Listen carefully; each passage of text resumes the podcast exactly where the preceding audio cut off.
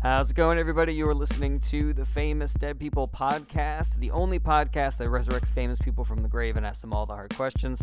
I'm your host, Jarrett Berenstein, and on today's show, we have got English novelist Graham Greene and 20th century American actor Jimmy Stewart. It was a fascinating talk. Uh, two of my favorite comedians on this episode, so if you want to check them out for more, Graham Greene, aka Austin Sanders, you want to go see his live show entirely from memory. Uh, for more dates of that show, you can go to entirelyfrommemory.com and uh, check out his Twitter account. And for more Rebecca Robles on Instagram at lobsterbisk or at the Rebecca Robles Show. Um, couple of little bit of housekeeping before we get to the episode. Don't forget that you can always check out the freshest episodes every Monday at 3 p.m. on Radio Free Brooklyn. Hit us up at famousdeadpeople at radiofreebrooklyn.org. I want more emails. Give me those fucking emails. Send them to me, or I swear to I swear to fucking God, I will just continue living my life. Um, rate and review the podcast. Tell your friends how great it is. Leave a comment. Go to jarrettberenstein.com for the latest updates on upcoming shows and projects. New videos every Tuesday on my YouTube and on my Facebook fan page. And of course, we have the next edition of Stand Up 2020, our voting rights, voting registration, and awesome stand up comedy show is going to be happening on Friday, December 6th at 7 p.m. at the Pit Theater on 24th Street with headliner Mike Kaplan and an awesome lineup of stellar stand ups. Not talking about politics necessarily, they can talk about whatever. And you know, if you've already registered and you just want to come see a great show that supports a great cause, come on down. All the proceeds go towards voting right organizations. But for now, sit back, relax, and enjoy Jimmy Stewart and Graham Greene only on Famous Dead People.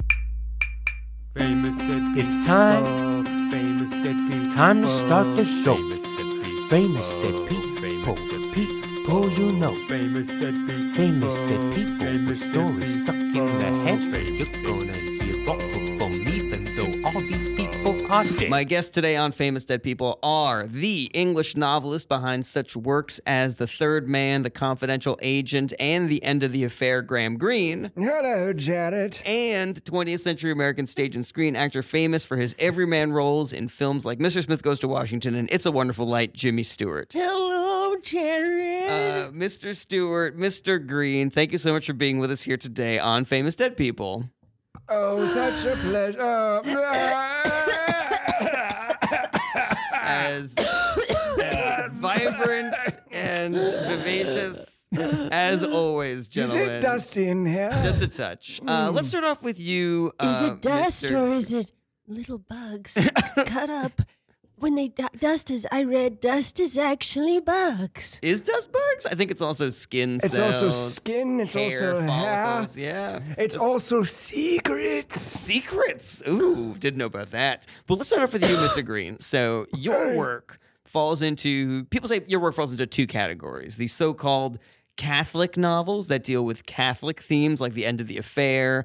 And also the thrillers, which are more like the political espionage, international you know, affairs. Entertainments? You you referred to them as entertainments, yes. Yeah. Uh, and so, what I found fascinating about so these these two types of books that you did is that they're also two very real parts of your life. Like you did convert to Catholicism after you met your future wife. Oh, So yes. the Catholicism was a very real part of your life, and you actually were an agent for MI6 during World War II. So it seems like you were Two sides of the specifically- same coin. You were specifically writing about things that you were going through. Would you say that that's a fair thing to say? Like, Write what you know, Jared. Yes. Write what you know. Now, on a scale of one to 10, how parallel would you say the material in your life was to your work? Are these thinly veiled autobiographical stories, or are they whole cloth fabrication, or something in between? Well, absolutely. Well, of course, you know. The, the, the, oh no, he's gone. oh, oh, I'm he's back. Oh, I'm back. Jimmy, how are you? Are you okay? Um, I'm Uh, a little happy to be here. Uh, What was I talking about? Oh, yes, you were asking. Oh, uh, autobiographical how elements in your autobiographical- stories. Yes, yes, yes, yes. Well, of course, uh, I, I was at MI6 at the same time as Kim Philby, who was, Yes. as many know, a third man, who was a spy. A spy for, the Soviets. For the Soviets, That's yes, right. Mm-hmm. for, for a long, long time. And so the story of the third man, of a third person going in between, well, that's very much based on my life, you know. Interesting. Oh, Yeah. I didn't know that. So, so you would say that the inspiration for the Third Man came from working under this double agent. Yes, yes. And so that was the third man. And then, of course, the end of the affair. That was. Mm-hmm. You I- were having an affair. I was at the having an time. affair. Yeah. We came to the end of it, and I went, oh, title. and I went right to the typewriter and I started writing out a story called The End of the Affair. Mm-hmm. I had another one called I had another one called The Quiet American. yes, Quiet American. I love that book. Yes, yes, yes. And I was I I was sitting at the airport and somebody was like, Who is that gentleman over there? And I said, Who do you mean? The quiet American? oh, title. And then I pulled out my typewriter and I started writing. All right. And what about the power and the glory? Yes, so that was I had just. Uh, uh, how familiar are you with sex? N- Uh, with sex? Yes. I'm pretty familiar. Okay, well, oh, ooh. Ooh. Really? tell me more, Jared. I've done it once or twice. oh, once or twice. Wow, real Lothario. so there I was in the. Nova over here.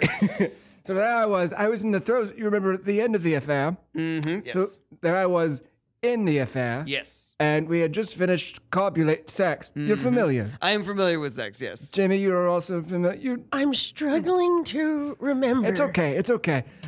And and after the end of it, Mm-hmm. I had done. I had done. I had done what I had came to do. Yes. You finished, if you will. And I s- and she, and Finished what? Finish the sex act, Jimmy Stewart.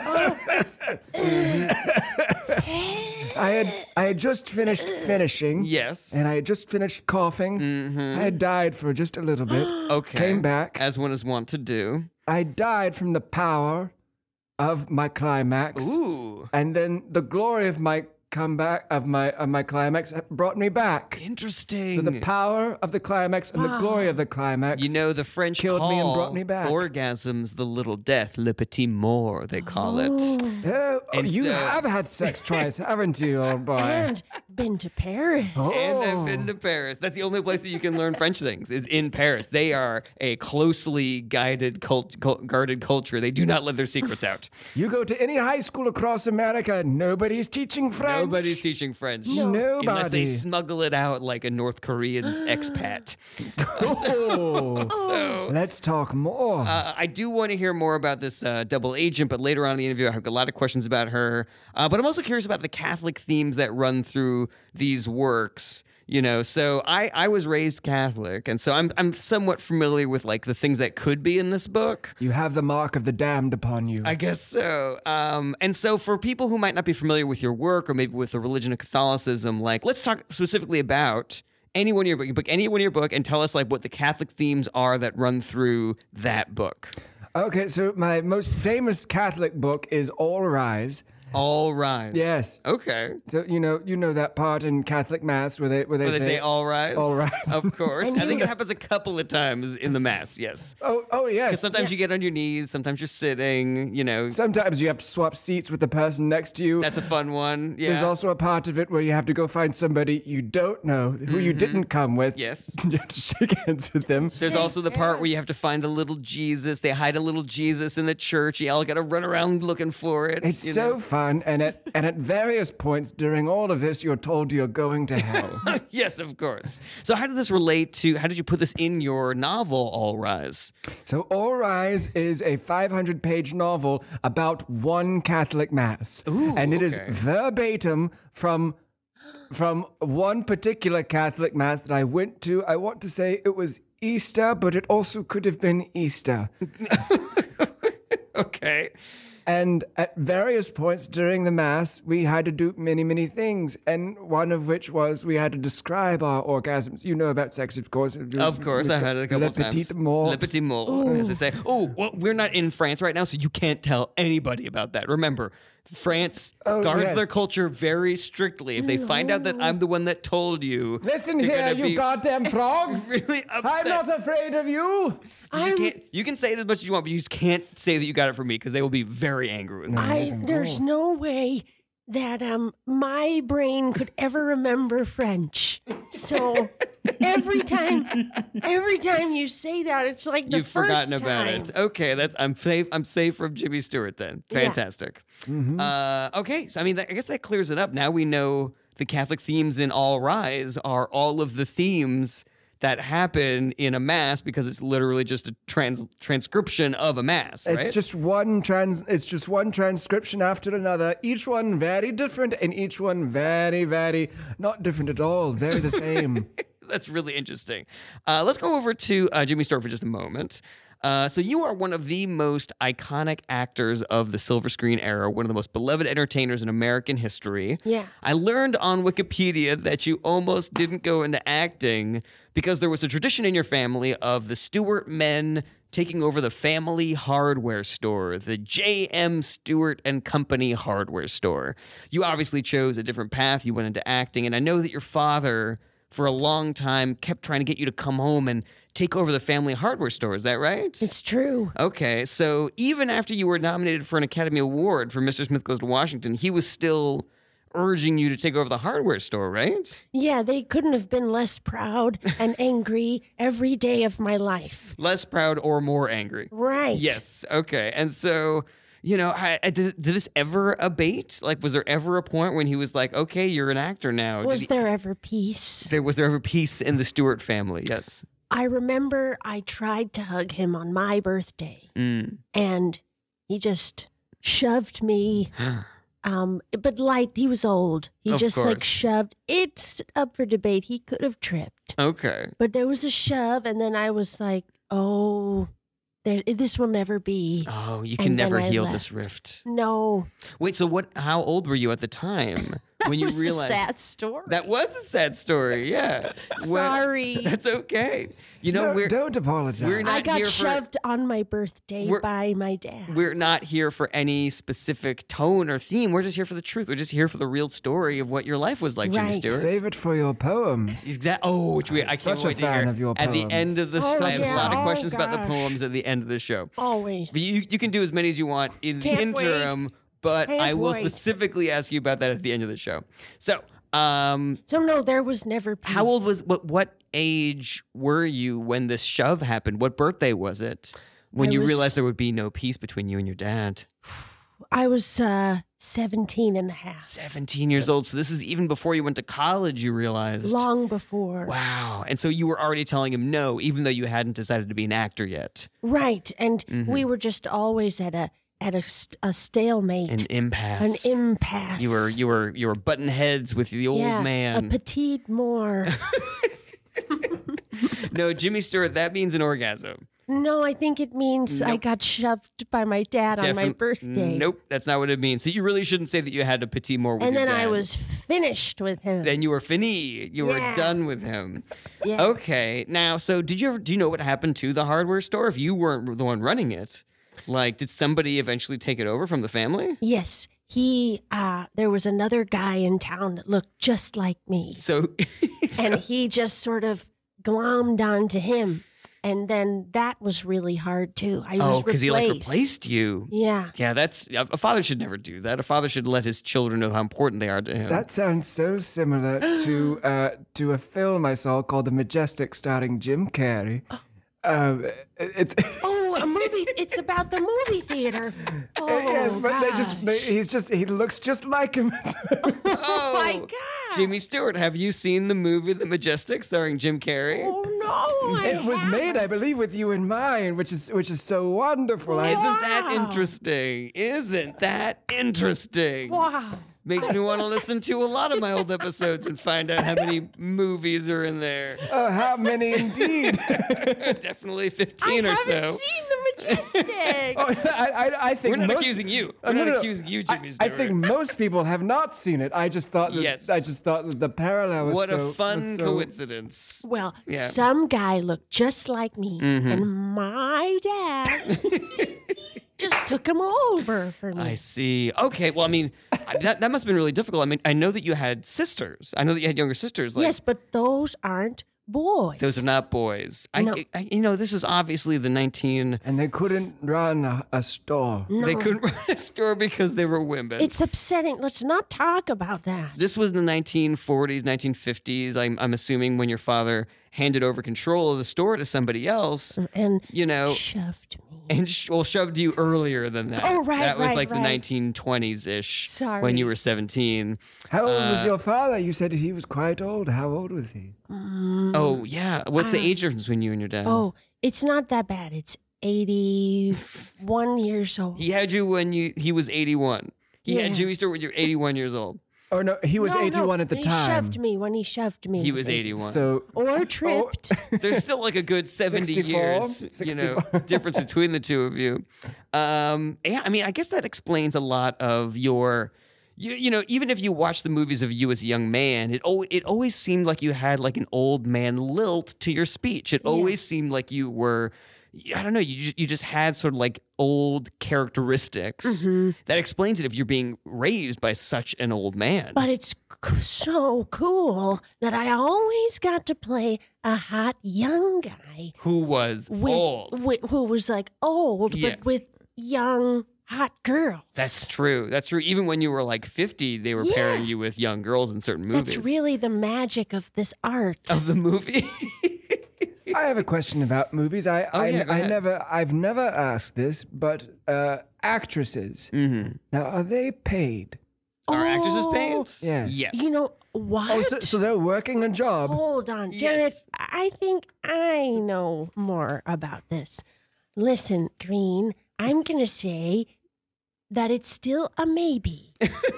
it's still because if this so you, true, sorry, so you if interrupted my definitive answer of yes to say It's a I'm the maybe." expert and I don't know. because if if they do you have to wait if they do the movie and they did a good job, then sure. then Mm-hmm. you pay the lady. It's It's, But it's a if- merit based system. got to be that's the most fair. the most fair, even But though if we're they- paying men regardless. If Even though we're paying men they regardless. did a job and Mhm. it was pretty good. Mhm. Well, Mm-hmm. then we all have to take a vote. Mm, I see. Was there other way of compensating the female actors if they didn't do a good job and they weren't going to get paid? Would Oh, they get yes. anything? Would they get anything from the studio? Yes, some new shoelaces and a lunch, a hot lunch. Ooh, a hot lunch and some new shoelaces. Uh, a meet and three or a meet and two. A meat and two. a meat, Usually a a, meat and two sides. a spinach and a couscous. Spinach and couscous.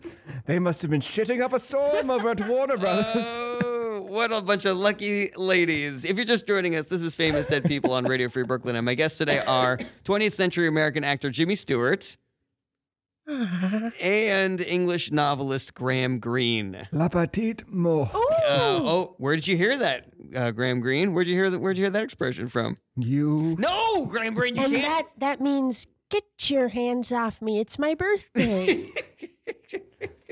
Yes. Graham Greene, you can't tell anybody that you heard that from me, or the French are gonna have my ass. I know I heard it from Jimmy. He was, it was Uh, an expression of yes, his father. Blame it on Jimmy Stewart. That works for me. Uh, so let's go back over to Graham Greene for just a moment. So you were born in 1904 to a large and influential family in Yes. Berkhamsted, Hertfordshire, which is the most British sounding place I've ever heard of. uh, Berkhamsted, Hertfordshire. Berkhamsted, Hertfordshire. Yes. So you learned to read at a young age while you were visiting your uncle in Cambridgeshire, which is the second most British place I've heard. Yes, of course, I'm a Cambridge man. Uh, but you didn't want anybody to know that you could read uh, when you were young, so you would only read in secret in a remote attic. Is that right? Secrets. Yes, secrets. Like the dust on the floor, it is a secret. So many secrets. Bugs, No, I skin, don't hair, Bugs. Oh. all chopped Electronic up and bugs. going into my lungs. Tiny little actual bugs, like the one that bit your arm. If you're just joining us, had- Jared's arm is infected. I have a tiny bug bite from my trip that I just took. I'm uh, Graham Green, and I'm here as always with Jimmy Stewart. Our Hello. guest here today is Jarrett Berenstein. Yeah. and he was I will say this: I, if you two do want to start a podcast, Jimmy Stewart and Graham Greene, I will happily be your we guest. just have so much in common. I can't wait to be a guest on your. Co- I what, have a title. what, what's the title Le for? Petit Mort. no, don't call it that. Well, if you do, you just don't tell the French that you got it from me. Colin, Okay. happy birthday. Happy birthday, Jimmy.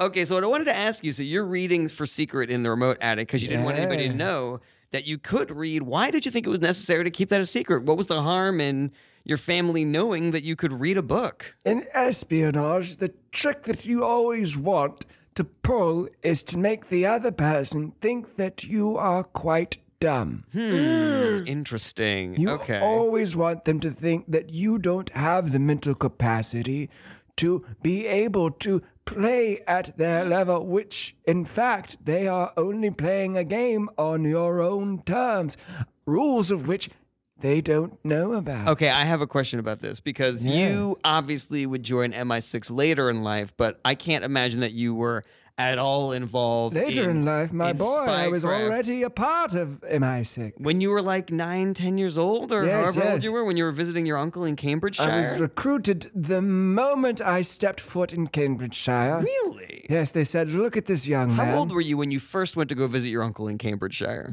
Three. You were three years old. Yes. So you step foot in Cambridgeshire, and there's an agent there from MI6 to recruit you. Yes, yes. Well, I was recruited by another three year old. Okay. Another three year old. Ooh, the honeypot. Who had been. Jared, Jarrett. have Jared? some have some cl- bring some bring some class to this thing. If anybody would be sympathetic to that, it would be you, Graham Greene. We'll get to that. Well, we'll get, to that it. in a We'll get to moment. it. We'll get to it. All It's right. coming. So this uh, three-year-old approaches you in Cambridgeshire. Yes. Now, of course, we've barely gotten to any sentences yet, so I apologize if uh, uh, d- our, v- our, our verbiage is terrible and vulgar. So I apologize. I'm going to do my best to recreate it accurately. I say, old boy, is your name Graham Green? Yes, it is. Well, pip pip and cheerio. I say, have you ever given any thought of serving uh, uh, uh, His Majesty in a more official and unofficial capacity? Well, certainly, I'm on my way to Easter Mass. It is, of course, July, as we both know. Well, on the way Do to you mind- Mass, do you why mind don't if I we? inter- interrupt you very What now? quickly, Graham Yes. Green? Yes, so yes, first yes, of all, I yes. just want to say how uh, refreshing it is to hear the uh, uh, stilted and broken Yeah. uh, sentences of an infant. I apologize You know- if it was difficult to listen No, to. Oh, I've No, never of talked course. like that in my whole life. Yeah, I mean, I, us Americans, we, we can Not only once. dream of being that eloquent, as you were, at th- as all British people are at three years old. Yes, well, of course, all Americans do talk and sound like elephants. That's true. That is true. Uh, so, uh, so you basically you're saying that you read in secret because you were already involved in your spycraft. You already wanted people to think that you were less intelligent than you were, so that Mm-hmm. they would underestimate you and you can get the upper hand. Yes, yes. And of course, what people didn't realize was, was that I was reading German communique. Interesting. So you weren't reading novels. You were you were already oh, intercepting. Heavens, no. Oh, heavens, no. This is during the Great War, and we needed to look out. Uh, uh, look, well, look out for the Kaiser. That's right. And look out for those, Get and those look out for those Jerrys. Jerrys Mm. hmm Interesting. Wow. So you were already uh, coming across the Western Front. So and were you translating these communiques as Or well? going across the Western Front. Oh, really? Well, what am I saying right now? Kartoffelsalat. Kartoffelsalat. Is that German? Yeah. Uh, Kartoffelsalat. Uh, How dare you question? How dare you impugn? uh, uh, I wouldn't say, uh, Graham Cart- Green, you don't have to translate that. You also didn't specify whether or not you were translating them. for us. Kartoffelsalat means I was, potato salad. Uh, I was about to say. Is potato salad. The words were Yes. on his lips. I saw that. I saw the P pursed on his lips. It was coming. Uh, it was coming. Now I do have one more question before we go back over to uh, Jimmy Yeah. Stewart. So, in adolescence, you were sent away to a boarding school uh, when you were young. surprise, surprise. But you were bullied and suffered from depression and actually attempted suicide by taking aspirin and going swimming. This is on the Wikipedia, and I have to admit, I've never heard about this. That there was some, some sort of dangerous reaction between aspirin and swimming, and I Googled it and nothing turned up. Was this a regular thing in the 1900s pe- that people would attempt suicide by mixing aspirin and swimming? Like, Well, that- what that even was- happens to that the was- body? when Well, you- that was German code, don't you know? Because of course they were they were playing with poisons at the time, Mm-hmm. uh, playing with gas gas warfare, Oh. Okay. and uh, what they were saying, you put the aspirin in the water. That, that was a German communique that I had read. So there was spy language coming from Germany. I translated it to aspirin in the water, to which I assumed if you take an aspirin in the water, you would, uh, of course, die. Hmm. And actually, what they were talking about was mixing uh, precious uh, gases and, and elements and things with water in order to create Like mustard gas and in order to create other things mustard like gas that. and, and Yeah. things like that. So uh, just truly, Oh, I uh, love my face. Oh, mustard. No, I love mustard on toast with a little cheese and just, and a warm dog. yes, and a warm dog, but cut into little cubes so I can eat it a little easier. You assumed that the Germans were developing some sort of technology where they make Americans or who, or whoever eat Take aspirin and then and go, go for a swimming, swim. and that's how they would kill Americans or whoever. Yes, I thought that that was how they would kill uh, we Brits. You know, just Mm, uh, yes. challenging us to a swim across the Thames and. And But let's give us all have an aspirin Let's all first, have of an course, aspirin to be safe. beforehand. Let's do that fun thing of everyone taking an aspirin Yeah, and yeah. Uh, go for a swim, and then oh, then there we are. We're, Oh, we're wow. stuck stuck in the Thames with all those eels. That must have been such a surprise then that nothing really bad happened when you took your aspirin and then went swimming. I, no, I ha- I had a nice swim, um, but uh, so it's not nothing happened. You had a nice swim. No, I, I mean, if you are task oriented, then no, it was not. It did, I did not live up to to, Right. to the task. Heaven's Mm. Mm-hmm. Gate. It's Gates. They had a task and they, lived yeah, up they to it, certainly did. Let's go back over to Jimmy which Stewart. was shopping for kids and wearing them for proudly. just a moment. So, uh, Jimmy Stewart, you were born in, in 1908 in Indiana, Pennsylvania, which is the most American sounding place I've ever heard of. Good year, good town. Uh, you moved to New York after per- after Princeton to pursue acting with your college friend, a young man named Henry Fonda. Right. Two of you were friends for their whole life. That was my first kiss. Yeah, was Henry Fonda? Jimmy Stewart and Henry Fonda exchange. Was it his first kiss also? Oh, why that? Oh, it must have not been. Now that I 'Cause he was so remember. good at it, He right? was really good. Yeah. Yeah, I didn't know. He's a which, regular where Jarrett to put my Berenstein, head. Oh. if you will, a real Casanova. Yes, Uh-huh. you has had sex a record two Uh, times. definitely at least yeah. two times. Number At two least, should at be most, your nickname. What should be? Two. Two? number two. My nickname should be number two. Whenever I think of a number two, I'll think of Jared Berenstein and famous dead people. Um, but yeah. It, I- well, there's speaking no of number two, I wanted to ask about the second play that you ever did on Broadway. Okay. Uh, it was called it was called Goodbye Again, and you had one line, and this is from the New Yorker quote. James Stewart comes on for three minutes and walks off to a round of spontaneous applause. Yeah. So, can you tell us about that show, Goodbye Again, and what you were doing in it, and what your line was, what your one line was that garnered such high praise that the New Yorker specifically said he says this one thing, and then everybody applauds. Everyone's so happy. I'm So- sitting down. I'm sitting Yeah. down. I've got.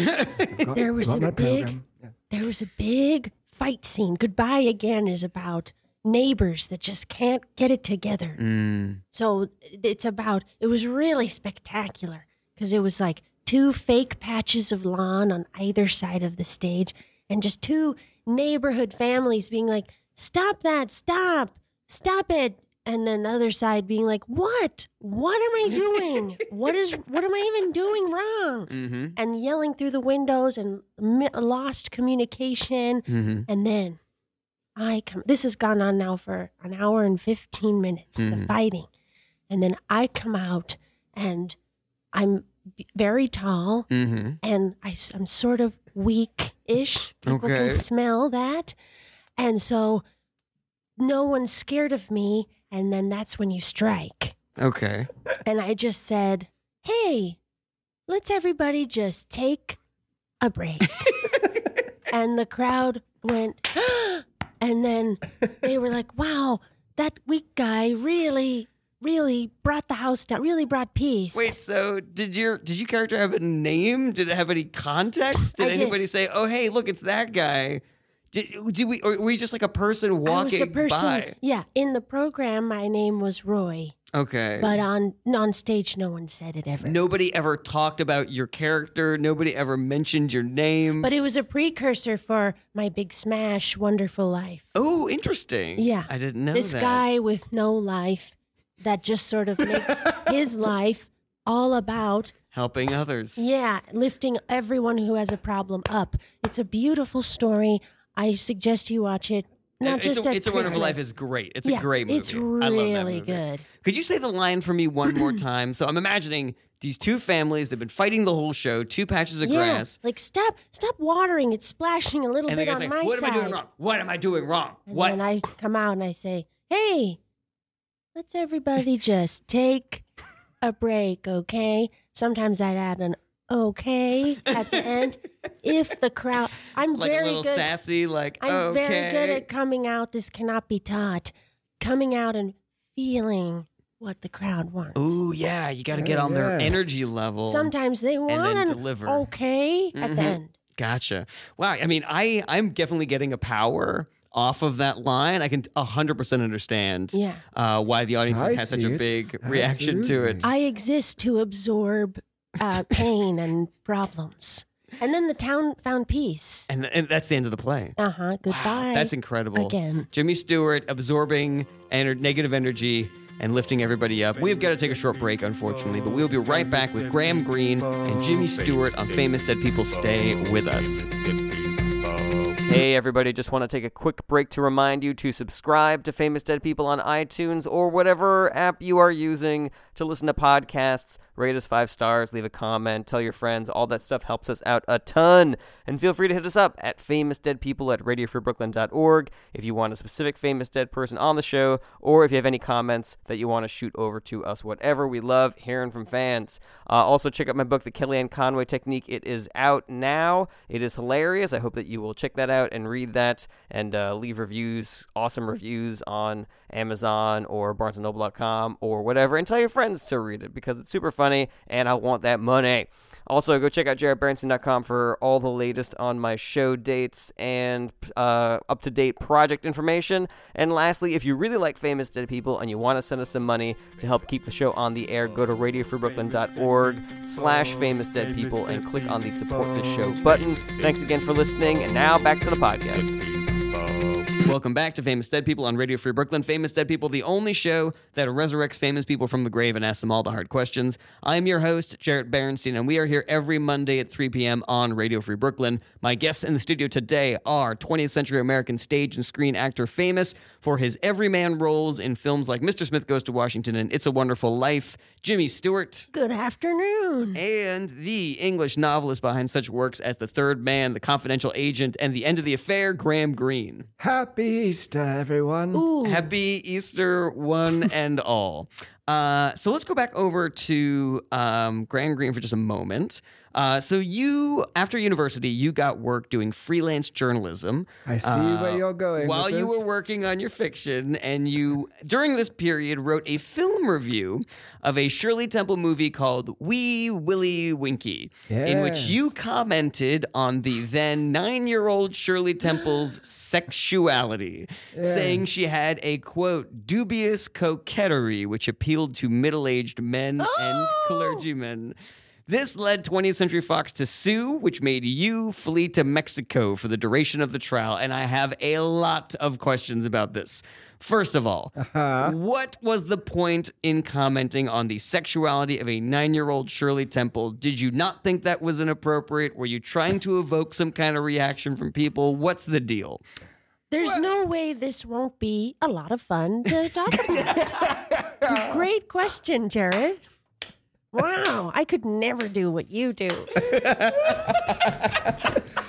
If you're, ju- if you're just tuning in, welcome about back your to podcast? Famous Dead People. Now, Le Petit More with Jimmy Stewart Petit and More. Graham Crane. Our Wow. guest today is Jared. I thought I Bernstein. brought things Master- down with my dad shoving me on my birthday, but clearly I I was okay. Now, Jimmy Stewart. Podcast master. Now, Jimmy Stewart, there may be a reasonable explanation for Graham Greene totally. commenting on the sexuality Okay. of a nine-year-old Shirley Temple. Mm-hmm. well, I have an explanation. I don't know if it's reasonable, but Okay, but please go ahead. Mm. Let's set the record straight. certainly. So, um, you know, it's twofold.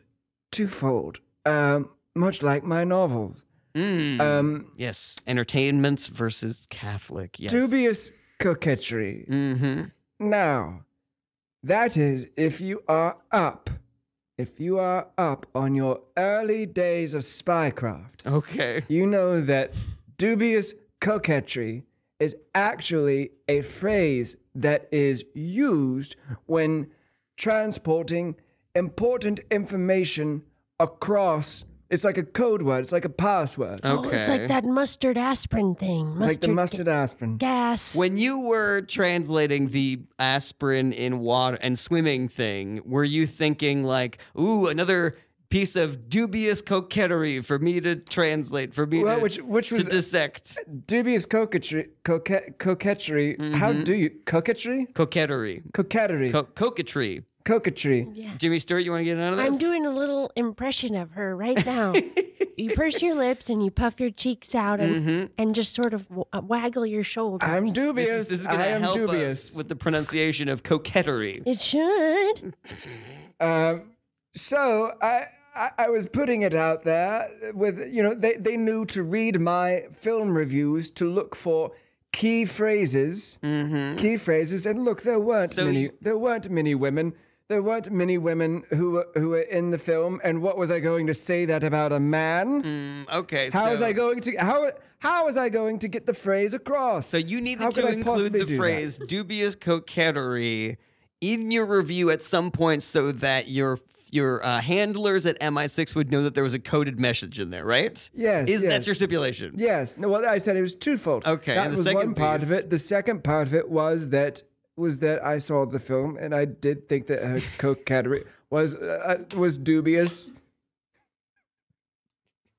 And I want to be Oh. honest. And I want to be honest. I did think she had a dubious coquetry. I- it I- worked out great. Look, I, ha- I I, needed I the have a words in there. responsibility. I have a responsibility to my readership. As a journalist, to put the truth out there. Now, look, I didn't think long and hard about writing it down. I thought about it long enough to both write it down in the moment, and then I thought about it, of course, when I did my reread of it, and then I thought about it again Mm-hmm. And you- when of it course was you had an edited. editor- you had an and editor who looked it over and then and of course said they that were was like, okay. and then of course they were like, that's fucked up. You can't put that there. Right. And then I said, well, I don't know. I feel like I should put it there, and no, I don't really actually feel that way, and that's really gross, and Mm-hmm. shouldn't say it. and I, I feel shouldn't have better said it. knowing that at the end of the day, she went home with a little piece of meat and two two sides. Well, that's only if she did a bad job. Shirley Temple often did a good job, so And I'm look- assuming she got paid. And look, I did the right thing. I immediately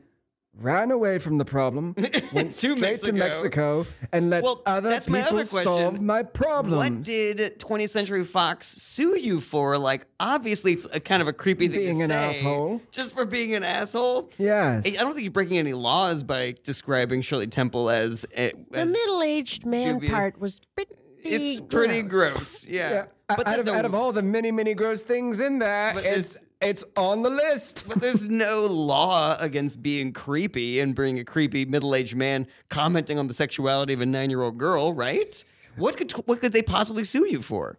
What could they sue me for? Yeah. Uh, they could say, "Oh, you know, the the people of Los Angeles County hereby are suing uh, versus uh, the uh, Greene. Graham Mm-hmm. Greene, for being a piece of shit." Okay, that's Yeah. fair. That is totally and I fair. Mm-hmm. did not think that I would get past the courts, and so um, you moved to Mexico. yes, I I ha- I had a I had a fair working knowledge of what pieces of shit were like. After all, Mm-hmm. I am Catholic. Right. And I have met, and I have That's met right. some pieces of shit. Now there are pieces of shit everywhere, but I think it's safe to say In that there are every many who are, place. who are who are in, who who uh, who are who are part of organized religion. Of course. Of, uh, there, there's always going to be at least Oh. Pieces some of shit at a meeting. in every organized religion, in But- every In organization. every organization. Yeah. Every organization. Mostly Catholic. Let's go back over to Jimmy Stewart for just a moment. You don't want to keep talking about that. Oh, I desperately do. Oh, boy, do no. I. Oh man, I sure hope you learned your lesson, Graham Greene. Here, Let's we're, go sitting, back. we're sitting here with our co-host Jimmy Yeah. Stewart. Yes, on Le Petit More. Do you have a question for yourself? Oh, do you have a question for yourself, Jimmy I was Stewart? trying to think how many priests I've been friends with in my life. Oh yeah. And there was a lot because there was a time when Catholicism was cool and everywhere. You wanted to be seen with a priest back in like 19, Yeah. I would say 35, I think. They were 1936. always trying to get on the red carpet. Yeah. And then finally, one day, I had to cut it all off. Because of because of all the I just was like- scandals. Yeah, I was just like, I don't like this guy. It always kind of came to that when I was friends with a priest. I understand. I want to uh, ask you, Jimmy Stewart, about your first Hollywood screen test. oh, So uh, I believe it's 1935. Henry Fonda moves out to Hollywood. the love Act of in my life. movies. Uh, your first kiss. That's Mhm. right. And more? Question mark. I s- the love of my life. I'm saying, but did it ever go further than that physically between you and Henry Fonda? Jared, you just got back from Florida. It could not be more obvious. There's something in the water down there. Uh, all right, so You need to knock it off with that Fort Lauderdale behavior. I certainly do. Uh, so you, uh, Henry Fonda, love your life. He encourages you to take a screen test, Yeah. which you do. But then afterwards, you don't go back to Broadway. You don't move out to Hollywood. You move instead back to Indiana, Pennsylvania, and you don't start acting in movies until a year later. So. What happened with that screen test? Why move back to Pennsylvania? Even if it went poorly, why not just move back to Broadway and start and keep acting in plays? I realized what they loved the, the most about me was my regular weak guy thing. Mm, So I knew I had to go right back home to get back into my roots. But at the screen test, what was the thing? What was that little moment that really pushed it? hmm So the screen test was a slow dance. I was the guy. I was d- holding the part. of Was it the- just you? yeah. Was it? They didn't give you a partner for the screen test? No, they were just gonna paper her in later, like, Oh, gotcha. draw her in somehow. Mm, okay. Because it's the, you know you can put any lady in there and it's the same. Oh, I didn't know that. Thing. They had that technology back then to just Yes. to just insert actresses wherever they needed. Yes, There was a program back then called Woman. Called Uh-huh. woman. J- just Woman. Was that Woman. An, was that an acronym or did it just mean woman? No, you. it stood for wait. Oh God, she's here. Mm. Maybe this will work. Ah, A. apple, give her an apple. And then, no, no, no, go home. It was an acronym made up of sentences. Yeah. They're- ladies are Acronyms. complicated. Acronyms worked a lot different back then. Yeah. All right. So you're doing your slow dance and your screen test. Uh huh. All right. Uh-huh. you couldn't have a lady there because she'd bring up she'd say too much she'd say like it's too hot in here i'm hungry or like equal rights Mm. Yeah. Yeah. Yeah. So- I understand. It's just easier. So it's me slow dancing with myself. And then I realized, I, oh, then I looked up and I saw a little glittery thing. Ooh, a little piece of glitter. Yeah, well, shh, we don't Mm-hmm. know. then it floated down and it landed in my eye. Oh no. And I was like, oh, ow, ow. Something glittery landed in Jimmy Stewart's eye. Well, not glitter, Jared. I said glittery, something glittery. And then I said, Excuse me, I need 20 minutes. So then I went to the bathroom and it was bad. It had been a little piece of paper oh no, a little piece of paper. that landed in my eye, Mhm. caused a lot more damage than you would think Okay. because it, it was dry and it sort of rattled around, scratched my Cornea. cornea. Oh, that's rough. Yeah. You've had that happen to Uh, you? no, but I can imagine. Oh, then shh, shh, shh. so then my cornea scratched. I had to go to the nurse on set, but all she was good for was sprained ankles. Uh, Oh. So then I said, you know what? I better go home for a year and a half and just and just focus on my recovery. yeah. That's interesting. Wow. And so and that that explains why you didn't even go back to Broadway then.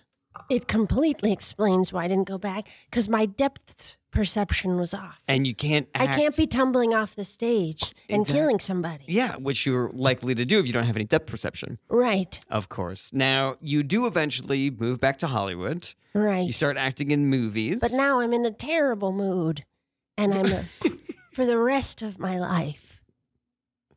Wait, this incident with the piece of paper put you in a bad mood for the we rest don't of know your life? where that pa- little scrap had been. That paper could have been floating around for since dinosaurs.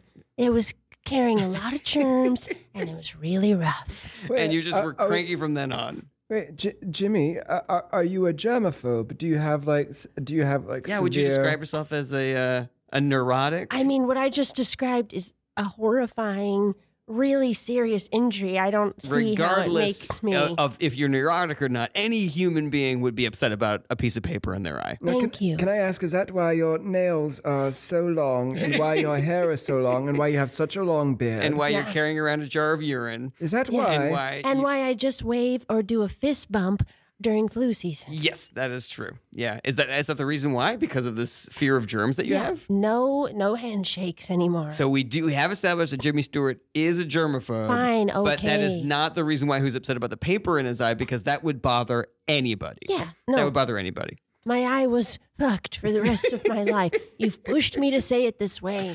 I'm gonna lose all my fans. No, Jimmy Stewart, there's nothing you could do that, that would upset people. You are such an a, a well-established part of the American uh, fabric that there's nothing you could do Well, that again, would my upset people. my dream, and I'm still trying to this day. Maybe you can help me, Green, spread the news.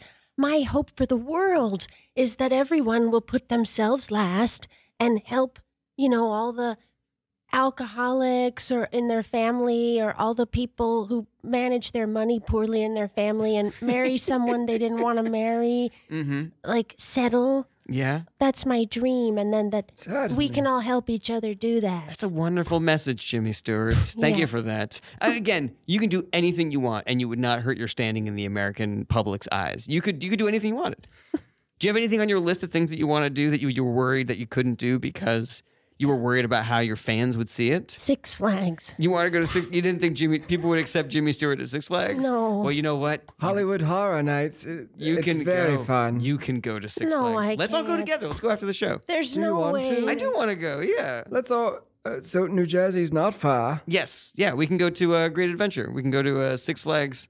They got great roller coasters there. They've Great. got what? now? Roller coasters. What did I say? What'd you? Uh, you s- uh, said some bullshit. It's, it You sounded- said roller. Is that French? If you are just Was that listening, French? if you're just tuning in, uh, this is Famous Dead People on Radio Free Brooklyn, and my guests today are English novelist Graham Greene Hello ho. and 20th century American actor Jimmy Stewart. What? Uh, so I wanted Wait, to- what was that? Me? I wanted to ask also, uh, you do start mov- acting in movies again. Yes. You are working regularly in the studio system, which means you only can make movies for one studio, but then you Right. sign. Well, and which means that everything in the studio is fake, so the walls move. I feel a little bad. I was nervous whether to bring this up. The doors open to nothing, and the food isn't always real, and the the camera doesn't go up. So that you don't see there's no ceiling in the house or the business. hmm So that's that. That's what being part of the studio system Uh-huh. taught you Yeah. is, is the magic of movie making. Right. Yes. Well, thank you for that information. That's no problem. very- Okay. Now, here's the thing because you're in the studio system, you're only allowed to make movies for one studio. You sign with an agent named Mm-hmm. Leland Hayward. Right. And he decides that if you're going to break through as a major star, you're going to need to be loaned out to other studios on occasion. Mm. So what was the thinking there? Like, why would would doing movies at other studios, being loaned out, help to sort of like increase your public persona and make you more of a leading man as opposed to a a, a second build or third build actor? Well, it's more buzz, you see. Mm. No such thing as bad press. It's Okay. kind of like being um it's kind of like being a supermodel. You know, you got to be seen everywhere. You got to be You seen. got to go to the parties. You got to meet the DJs. You got to be seen having pasta at Gotta the meet- hottest place. Gotta meet the priests. You got to be you seen. got to meet the right priest. having pasta at all the right places. Yeah. And so that was me. Okay. I was I was just all around town at the different studios, and you better believe, if Leland said, "Go, go have a scone in Koreatown today, please. It's a good place. Everybody's talking about it. I would go." Gotcha. What was there anything that you were like that that Leland sent you out to do? Uh-huh. Some publicity that you were just like, ugh, I really hate this. I don't want to do this one. Were there any assignments that he gave you where you were like, Yes. I know this is good for Yes. my career, but I just don't want to go to this art gallery or to this scone place or whatever? Right? No. Yes, there was. Mhm. You know when you bite the inside of your lip and it gets cut up and Yeah, I turns hate into a that. canker sore. I hate that. Okay. And there's that medicine, canka. Okay. can't It go. Mm-hmm. numbs it. Mhm. So, it, Kanko was hot on the scene. Keiko was brand new, still in trials, pharmaceutical trials. It was hot back then. It Ken- was- Kenko was having a moment. It was hot because it was on the. It had only In been the on the late black 30s. market, and now it was out. Yes, okay. So Leland said, Jimmy, I need you to get downtown. He called me from bed and he said, I need you to go downtown, go to the drugstore, and I need you to get caught holding Kanka and looking at it and maybe thinking about shoplifting it, but mostly holding it in such a way Mm-hmm. that it could be faced out. And then Leland set up a photographer to be catch me in the aisle thinking about buying Kanka. But you also And- said maybe stealing it. Yeah, well, that brings in that dubious look. Oh, That- yeah. We got to give some layers to Jimmy Stewart. Maybe there's something else going on beneath the surface. So I was holding a little car, a little basket, and Mm-hmm. the kanka out like this, and um, photographer showed up, Mhm. caught the pic. It was everywhere, and that set the mold for those pics today when celebrities are holding shampoo or lotion, and it says something like, "Ooh, Minka Kelly buying Caress body wash." Ooh. Those are all interesting. staged, you guys. This was started by you and your agent, Leland Hayward. I hope you know who Minka Kelly is. I do know who Minka I was about to Kelly ask, is. what is Minka up to these days? I don't know. She was not on. Uh, Jarrett. What's his nut? Wait, Jarrett, what? Derek Jeter. Not sorry. Derek Jeter. And not Jared and also not Bernstein. Jared Berenstein. No. That's true. Let's go back over to Graham Greene for just a moment. So, uh, Did you, care about what I said just to make sure? What do you mean about the Kanka thing?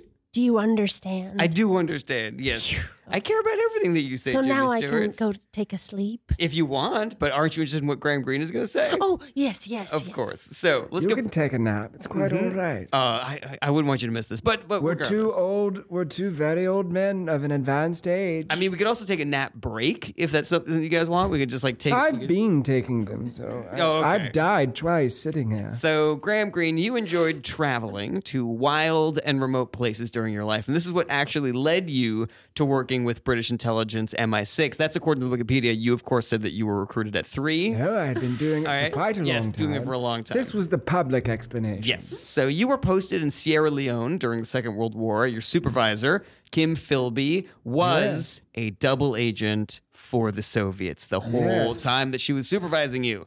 He he was supervising. me. Oh, so it wasn't a woman, Kim no, Philby. Kim is a man. He he he he. Janet, Janet, have you have you learned nothing this he, entire time?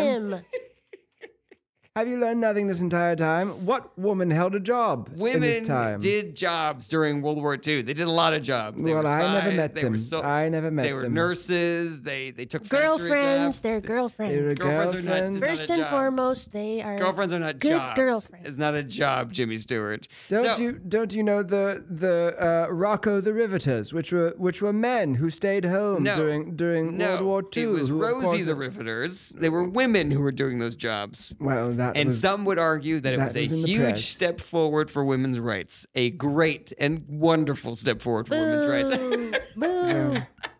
well. We can agree. we can both agree to disagree on the Okay, subject that so you are Kim wrong. Philby was a man yes. who was a double agent for the Soviets. He was your supervisor at Yes, he MI6. was. Uh, did he ever do anything to you while you were posted that think, hey, this is suspicious? Did you know that he was a Soviet agent? Was this, uh, you know, what, what were you doing there in Sierra Leone that maybe Kim was trying to affect, make things better for the Soviets than the British? You know, I was gathering intelligence, and you know, the Sierra Leone was a very contested Mm-hmm. you area. were in that uh, part. collecting little dubious coquetry over there in Sierra Leone. collecting it, Yeah, isn't that what you said? calling it out. calling, I, I was finding it, pointing at it, and saying dubious coquetry. dubious coquetry over there, old boy. Do Mm. Okay. do go have a look. Yeah. I, Uh, so there I was. I was stationed there with MI6, and you know, going to various parties and you know, hearing whatnot. Hmm. And Kim was my was my old supervisor, and so you know, every now and then I'd bring him some little bit of uh, of data, some bit of information I had overheard while whilst drinking at the bar, and that's that's all we did was drink at the bar. You know, we were drunk, we were piss drunk three, three quarters of the time. Well, you know, uh, that's where you get loose lips is when people are drinking alcohol, and so obviously, if you're going to spy anywhere, it's got to be in the bar. And that's where you live your best life because you find all these people that you can help and put and put your life last. all these for. alcoholics that Yes. you can you can turn around at the Uh-huh. bar. That's right. Yes, so you're saying absolutely. Graham Greene Uh, yes, and so collecting information at the bars. Yes, yes, yes. And uh, so, uh, of course, uh, we knew that we would be working with the Russians. We knew that we would be working with the Russians for the duration of the great, the World War. Yes, World War Two. Yes. With old Hitler Mm, Yes. and Mussolini and the Japanese, Yes. Hirohito. Yes. You've heard all of these people? I've heard all of these Great. names. Yes. and so uh, and so I, I but we also knew that we had to prepare for an eventual eventual meeting of the battlements at some point between our very different styles of government Mm. we have we have the, the right way and then we have the wrong way with communism and with stalin and all that gotcha. so, you know, uh, we, we we were sort of planning for long term and, and all sorts of things. And every now and then I would say to, to Kim, I would say, Kim, oh boy, uh, you know, this and such and such and whatnot. And I'm passing along information. Mm. And then he would say, oh, that's very good, old boy. That's very, very good. Um, we shall definitely get them over in Stalingrad. Mm-hmm. And so every now and then that I slip woke of up. the- I woke up. I woke up. What's going on? What's going on? it was that slip. That slip. Every time, every time Kim would say something He would say, Russian, he would "Oh, oh, slip into his Russian accent. Oh, those old Russians, you know, they're they're they're going to have a very sad plate of borscht, Oh my and god. so and so that's how you knew. That's how you knew. And they're like, oh, oh, they're going to be so sad when they're walking along. Nissi prospect. Yes. So all of that, and uh, you know, that that's that's how you knew generally that, that there was something Russian going on. Gotcha. But I have to say, I never said a word. You I never said a word. Never Do you said. know why? You kept it a secret. Kept it a secret. Why? Do you know why? Because I was recruited into MI6 when I was three years old. Yes. I was recruited by the Soviets one year early. when you were two, Two you years were old. recruited by It's in Cambridge. Oh my uh, God. You've What heard of the was it? Cambridge Five? You've heard of the Cambridge Five? It was Oh actually my Cambridge God. Six. Oh my God. Wait, so Five- who, what was the Russian intelligence agency? That was, um, oh God, I'm forgetting the name of the Russian intelligence agency that Putin was involved in. Uh, do you know what I'm talking about? who, who were you The recruited by? KNV, the KNV. The Y- KGB, the KGB. oh, I was gonna say YMCA. You know, I'm s- it's fun to stay there, you know. So anyway, I- Yes. I, was You were recruited recruited by the Russians. at two years old by a fellow Oh God. two-year-old. oh my God. I can recreate the conversation. no, if you I like. think I think we get it. I think we're. I on have a to big it. announcement. I have a big, Yes, Jimmy Stewart. huge announcement. So Okay. everybody, be kind. Okay. the you. cri- Thank the- you for that contribution. The bank in It's a Wonderful Life. Oh. Okay. It's not a real bank, No. Yes. Yes. Fake walls. and that's paper money. Mm-hmm. And that bad guy, the villain, was actually a pretty nice Pretty guy. good guy. Yeah. I had him on the show actually. He's been on Famous Dead People. No. That's right. I think his last name is uh, Burton. I forget. It, it doesn't matter. Neither here nor there. So uh, we are quickly running out of time. Last question for you, Jimmy Stewart. So in the 70s, you started making periodic appearances on The Tonight Show with Johnny Carson, sharing poems you had written at Right. different times of your life. And I'm wondering if that was a hard sell for Johnny Carson because you're obviously a huge star. He'd be lucky to have you. But I can't imagine they were excited to have poetry on that show. It feels like it doesn't fit with what they were doing on The Tonight Show. Uh, was it hard to convince Johnny Carson to let you do these poems on The Tonight Show? You would think it would be, Mm-hmm. but actually, no. All right. Things people don't know about Johnny. He was very sensitive, very loving, wonderful person. Very into poetry. very into my po- and I gave him mm, five hundred thousand dollars every time I went on the show. Wait, you would pay him that's a lot of to money. let you do your poems on The Tonight Show? yes, Interesting. I don't see why that would be necessary. I'm sure that a lot of people would have loved to have hear, heard your poems. well You need to I pay for them. he was very nice, but I could always tell there was like a a shaky part inside that he might say no. But i if you're Mm. ever worried someone might say no, might you might get bumped. You gotta pay. you gotta put, Like how you gotta wet their whistle a little Katy bit. Perry paid four hundred thousand dollars to perform at the Super Bowl. Wait, she did halftime what? Show. Did Katy Perry pay four hundred thousand dollars to perform at the Super Bowl halftime show? Yes. Oh. Wow. She paid to do the Super Bowl halftime show. Yes. I find that very hard to believe. Usually they pay a lot of money. Well, the To the rules changed a stars. couple years ago, but oh, anyway. did it? Interesting. So we only have uh, we have less than a minute left. Would you share one of your poems with us, I would, Jimmy Stewart? I would love to. I hope I remember. okay. I hope I remember my poems. All right, take your time. Okay. Dear Johnny, wow, it's been a really long time since I've been here last. Have you cashed my check? I miss you. Well, something happened last time I've been meaning to address. I asked last time for some green tea to come to my dressing room, and it never came. Hmm. Was that on purpose? I feel like Jimmy it Stewart, might g- be. Can I interrupt you for a second? This sounds like a What? letter. No, This no. is a poem. It's Oh. prose. Okay. It's beautiful. And unfortunately, that's all the time that we have for this week's episode of Famous Dead People. Uh, thank you, Jimmy Stewart, for that lovely poem. And thank you, Graham Greene, for joining us. Uh, final question Do either of you have any uh, comedy shows or, uh, or comedians or funny Instagram accounts that you want to tell people about? Graham Greene, anything you want to share with everybody? Oh, certainly. Uh, there's a very funny show called Entirely from Memory that features some very, very funny people and and uh, and some wonderful improvisers. And they do a show uh, uh, once a month at uh, Littlefield out in Brooklyn and Gowanus, don't you know?